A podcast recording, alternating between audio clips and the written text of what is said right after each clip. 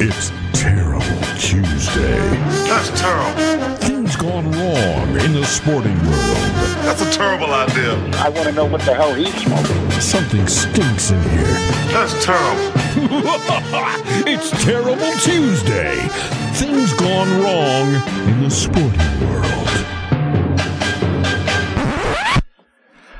All right. How much? How many people are watching the Women's World Cup? Now, Chuck, you watching the Women's World Cup? I mean, it's, It's on too- in my. It, it's too late for It's you, on. right? in- no, it's on in my wheelhouse. That's that's when I'm going to bed. That's what I'm saying. Yeah. Yeah, like I'm. I catch a little bit of it. So I believe uh, game started at midnight last night, right? Women's World Cup, number one team in the land, USA. They are the defending back-to-back World Cup champs, unheard of, right? Win the last eight years, two cups. Well, they came to the end of group play. All right, four teams in the group. The top two um, from each group advance on to the knockout stage. I love it when I start talking soccer and I start going into my British accent that sounds Australian and Miss- sometimes goes into something Mr. else. Mr. Stewart, please Yeah. stop. We need Mr. Stewart to get on the show here again. All right, Paul Buck Power Stewart. Team USA taking on number the 21st ranked team in the world, Portugal. USA controls their own destiny. They win, they win the group. Nice little seed, right? Instead, you know what happened in their game early this morning? They drew. Nil, nil. They did not score a goal. Now, they had a tie, a draw, okay, soccer terms, draw, in their last game against the Netherlands. So, when I say that the United States control their own destiny to win the group, they win, all right, and they score more goals than Netherlands, you know, beats Vietnam. Okay, they're number one. But you know what happened? Nil nil for USA and Portugal. Netherlands seven, Vietnam nil. The Netherlands end up winning the group. Carli Lloyd, former women's national team member, 16 seasons, 16 years with Team USA. Very critical of this team. She said basically this team plays with no passion. This irritated the head coach. This is what Carli Lloyd said.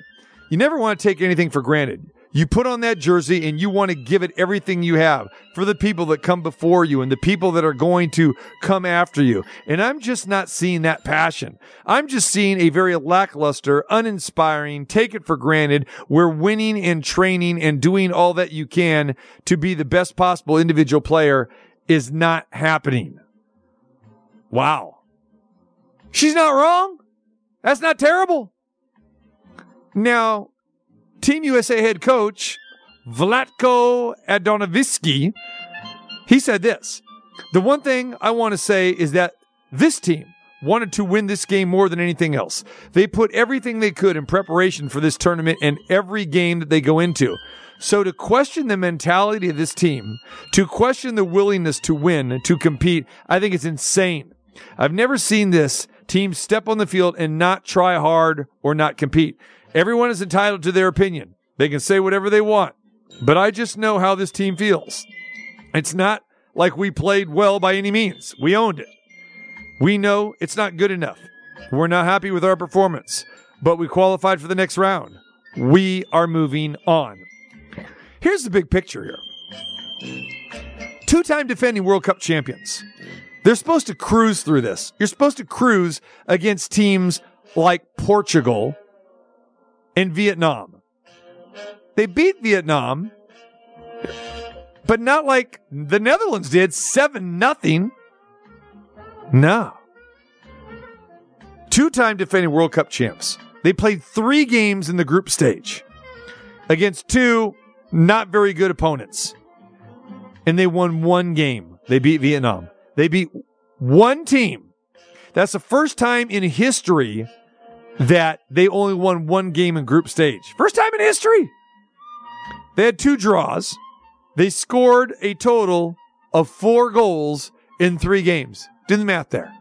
It's basically one goal a game, right? A little bit more.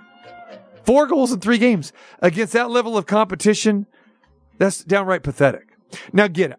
I get it. Okay. It's tough to repeat in any sport. It is tough.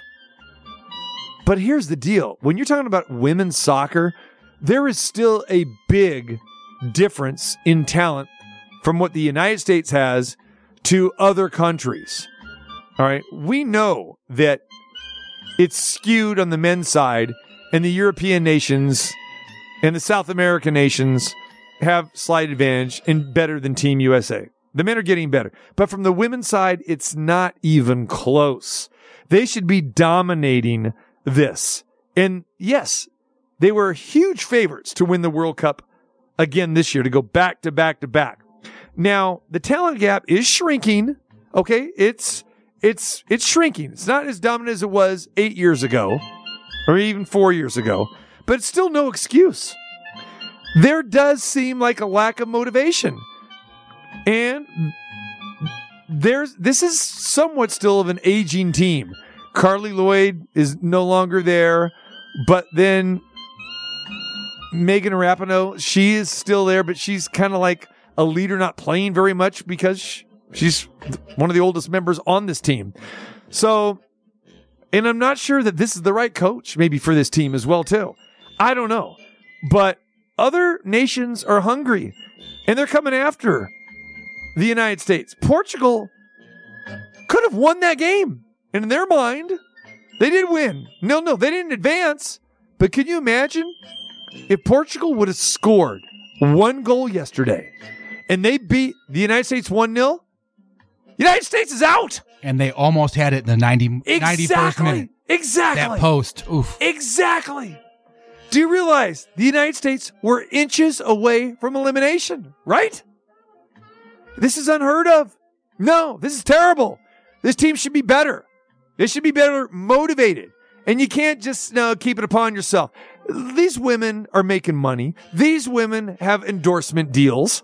All right. Much more so than the men. And they were inches away from being eliminated in the group stage. Now, they could come out of this thing and still win. But remember that match last year against the Netherlands? That was tough. Japan, two cups ago, very tough. It's not going to be easy, but keep an eye on Team USA. How do they respond? And I know that people are betting Team USA and they're hammering this team.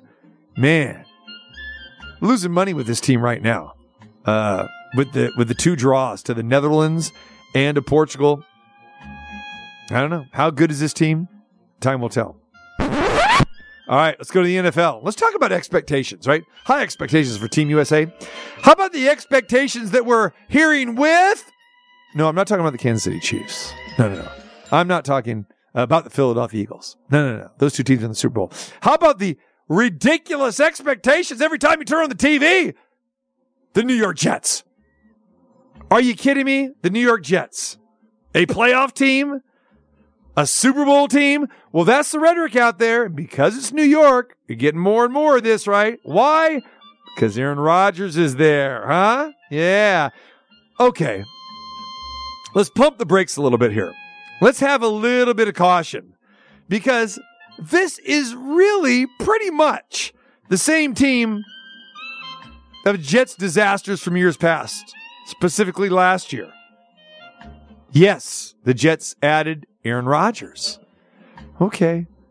Aaron Rodgers is not the same quarterback that he was five years ago, maybe even two or three years ago. Down year last year. Packers declined a little bit because they had problems on the offensive line. Didn't have great wide receivers. But the Jets are pretty much the same team. So yeah, you added Aaron Rodgers. Oh, and you added two other players from Green Bay from that wide receiving core that I talk about that wasn't very good. Allen Lazard and Randall Cobb that was just like kind of a token being there. Hey, let me, I need Randall Cobb back because, you know, he's like my, my, my security blanket. Cobb hardly played at all last year. And Cobb's bounced around team to team the last four or five seasons. This is still the Jets. J-E-T-S, J-E-T-S, Jets, Jets, Jets. It's still the same old Jets. And aging Rodgers. And I don't want to hear about they got Sauce Gardner. Please, please. overhyped, overrated. Look at what this team did last year. They were 7 and 10. They were 7 and 10 in not a very good division. Let's say it. They're in a garbage division with the Patriots. They're going backwards. The Dolphins. I mean, are- really? I mean, this, what is great about this division? It's, you know, we always talk about the NFC least and the NFC East. I'm kind of thinking the AFC least is the exact same thing with these teams over there. But yeah, the Jets should be better this year. They better be better. But this pretty much is the same team from last year that didn't score a touchdown in the last three games. Think about that, what I just said. They did not score a touchdown the last three games of the season. Do you know that's pretty hard not to do? To score a touchdown in three games. You're going to back your way into a touchdown. Two minute drill at the end of the half, garbage time at the end of the game, prevent defense, get a punt return for a touchdown or, you know, something, right? You got to back your way into a touchdown the last three games that are all meaningless for you, and you're playing some meaningless opponents as well, too. Yeah, Jets should be better, but don't hold your breath for that. All right. Sean Payton, head coach of the Denver Broncos. We had touched upon this er, er, at the end of last week. He wants to tell it like it is. Well, with the interview with USA Today, he didn't hold back on his thoughts on former head coach Paul Hackett. Hackett with the Broncos, who is now, oh, by the way, with the Jets. The quote again: "One of the worst coaching jobs in the history of the NFL." This is what Payton was saying about the about the Broncos last year under Paul Hackett. It doesn't happen often where an NFL team or an organization gets embarrassed, and that happened here. Part of it was their own fault, relative to spending so much freaking time, except he didn't say freaking, trying to win the off season, the PR, the pomp and circumstance, marching people around, and all that stuff. Oh man, yeah. There's so much dirt around that. There's 20 dirty hands for what was allowed and tolerated in the frickin' training rooms, the meeting rooms, the offense. A lot of people had dirt on their hands. It wasn't just Russell, referring to Russell Wilson, the quarterback of the Broncos. He didn't just flip, he still has it. This BS that he hit a wall, shoot, they couldn't get a play in. They were 29th in the league in pre snap penalties on both sides of the ball. That wasn't his fault. That was the parents who allowed it. That's not an incrimination on him, but an incrimination on the head coach, the general manager, the president, and everyone else who watched it all happen. Now, Sean Payton has stepped back from those comments that he made last week, but you don't do that. I'm not saying that he's wrong. And I think if you listen to what Sean Payton said, he's probably spot on. They were a mess last year. And for anyone to let Russell Wilson come in with his own personal quarterback coach and have his own separate room, okay, well, that's not unusual for a quarterback to, you know, to watch film in his own separate room. You got to be part of the team, but you don't ostracize yourself and from the, from your coaching staff and your teammates. And Wilson's a good teammate. I mean, I saw him in Seattle. I mean, I saw him at the University of Wisconsin. He's a good teammate. And he played horrible last year. But the Broncos were horrible, plain and simple. How much of that is on the head coach? Maybe some to a certain degree. Obviously, it's why he lost his job. Okay, make a change. They didn't like what was happening there. But for an incoming head coach to do that, what is he going to gain by that? Aaron Rodgers, who has a relationship with Paul Hackett because Hackett was there in Green Bay as his offensive coordinator. Now they're reunited. Peaches and Herb. That's right. Aaron Rodgers and Paul Hackett. And Aaron Rodgers has got Paul Hackett's back as the offensive coordinator of the New York Jets. Those comments were very surprising. Um, to for a coach to do that to another coach, my love for Hack goes deep. You know, we had uh, some great years together in Green Bay, kept in touch. Um, love him and his family. He's an incredible family man, incredible dad. And on the field, you know, he's arguably my favorite coach I've ever had in the NFL. Just his approach to it, how he makes it fun, uh, how he cares about the guys, uh, just how he goes about his business with respect, with leadership, with honesty, with integrity. And it made me feel bad that someone who's accomplished a lot in the league is that insecure that they have to take another man down to set themselves up for some sort of easy fall if it doesn't go well for that team this year. Thought it was way out of line and inappropriate, and I think he needs to keep uh, my coach's names out of his mouth. Ouch! There it is. Was that a little Will Smith there? Kind of the same verbiage, right? think so. Yeah. Yeah. Keep my wife's name out of your mouth, right? Yep. Keep my coach's name out of your mouth. Yeah. Aaron Rodgers lo- loves Paul Hackett. Is he going to slap him next time? Yeah. Nathaniel Hackett. I keep saying Paul Hackett. Nathaniel Hackett. There you go. Nathaniel Hackett. Nathaniel. Nathaniel You got it? Hackett. You got it? I got it right now. Okay. Yeah. Paul Hackett. His dad. Yeah. NFL. USC. Right. Nathaniel Hackett. Rodgers has his back. All right. So what do we think of Aaron Rodgers? Sticking up. Okay. Good deal. All right. Let's see what happens though. And maybe Nathaniel Hackett is just better suited to be an assistant coach. We see it time and time again. You know, hear me saying this all the time. I can't stand these coaches that feel like they're entitled to be the head coach and presidents and general managers hire, oh, the hot offensive coordinator, the hot defensive coordinator. Yeah, it usually doesn't work out well like that. So we will see. All right. TV time. You know how much you love TV time, right? Okay, Numchuck. Here we go. I'm, I'm trying to save my voice. Wait, for are, are, are we I getting really- good TV shows? Is that what we're talking? Some good sports on TV? I'll let you be the judge. Oh, no. Yeah. One of us, I think, likes this. You know, it's not me. You know where I'm going? Not at all. I'm glad. I want to know now. The NFL and Nickelodeon are back at it again. Yes! See, I told you. Yes! Yes! I oh, wait. Wait. It gets better.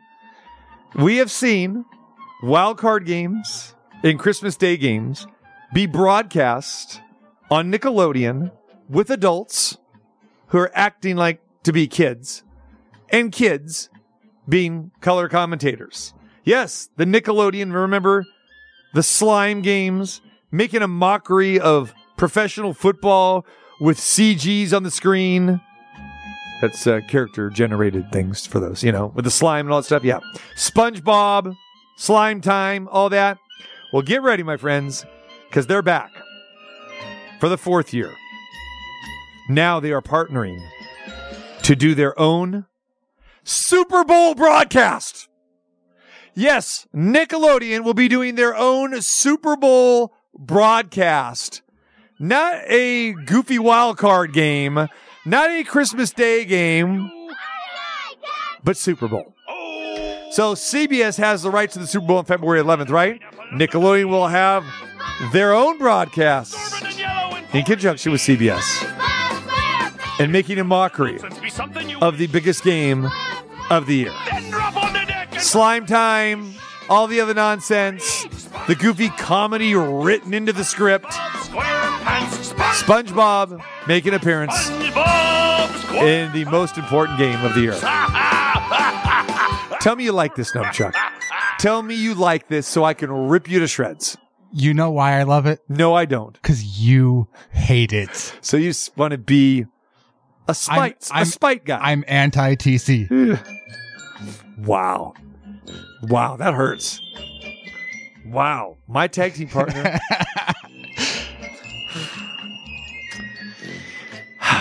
your resignation anytime you want. Later. This is a joke. Now, there's more news to this also. We also have a Christmas Day game this year. Take a wild guess on who the Christmas Day game happens to be that Nickelodeon is going to slime it with. The Jets. You that's perfect, right? Green on green? No. No? It is the Kansas City Chiefs and your Las Vegas Raiders. Uh, You got something for me there? You got a sound effect there, big boy? Something? The game's in Kansas City. Thank goodness, because I'd hate for them to, to, to come in there and I see them in the press box at Allegiant Stadium.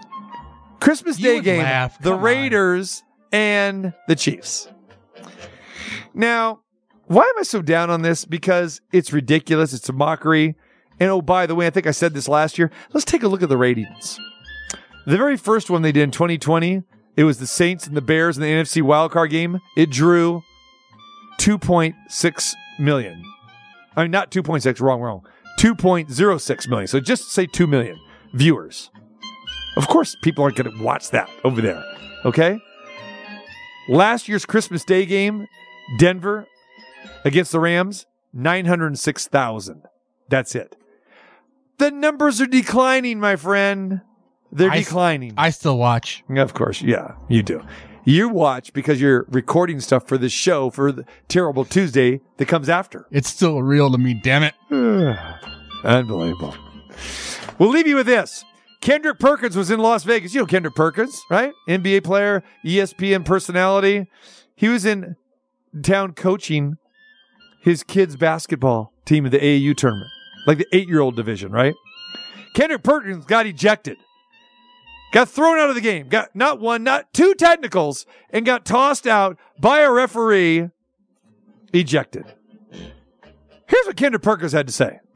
I've been coaching for three years and I haven't got ejected one time. So I'm trying to ask the ref a question on why did he eject my, one of my players and he would not talk to me. So when he didn't give me an answer, I blew off the gasket. I'm pissed off at this point. So he tried to kick me out the game. I was like, I'm not going anywhere. First of all, I just spent thousands of dollars to come to Vegas for this tournament. We went on to lose the game, but I didn't care. At the end of the day, I was pissed off. I was just trying to ask him a question, and he was ignoring me.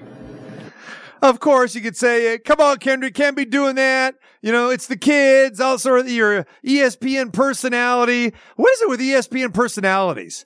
Do you know the same thing happened to JJ Redick a little while ago? He was coaching his kids' team. He got tossed out of a game too. Oh, these guys, these guys, man. Hey, oh, eh, why? First take. They create all the hype. Leave that for the cameras when the light's on. Not during the game. Come on, do better for the kids. All right, man. Your terrible Tuesday takes. You got some? You can always hit me at TC Martin 21 on Twitter.